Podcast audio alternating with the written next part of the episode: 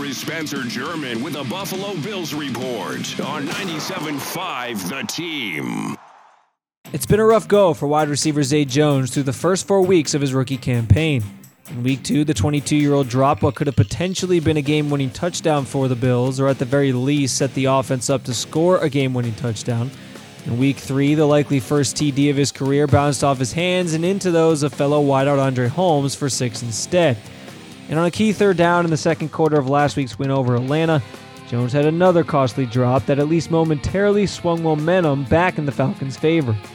Despite these growing pains, Jones remains confident as ever. This is not something that just happens to me or, you know, like, dude, it's football. Like, at the end of the day, it's it's hard. This is National Football League. If it was easy, everyone would be out there catching passes. And like, this is not something you just roll the ball out and do. It's going to take time. Um, you know, people have came to me and, and said, you need to do this, you need to do that. I'm like, yeah, I get it. I'm, I'm going to do better. I'm going to catch the ball. I'm going to, I'm going to do my thing. I know I'm going to play in this league for a long time. I'm going to do well in this league. Jones also has the support of his teammates and coaches. In fact, veteran running back LeSean McCoy took it upon himself to offer some advice to the second-round pick. You know, when I told him, man, like, uh, even nine years, eight years in the league, there's times where I, I start the pace if I'm not playing well, you know, because your expectation level is so high.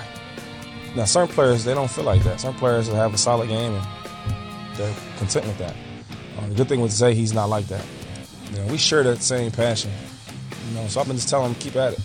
You know, and I think he has a lot of potential. There's a lot of talent.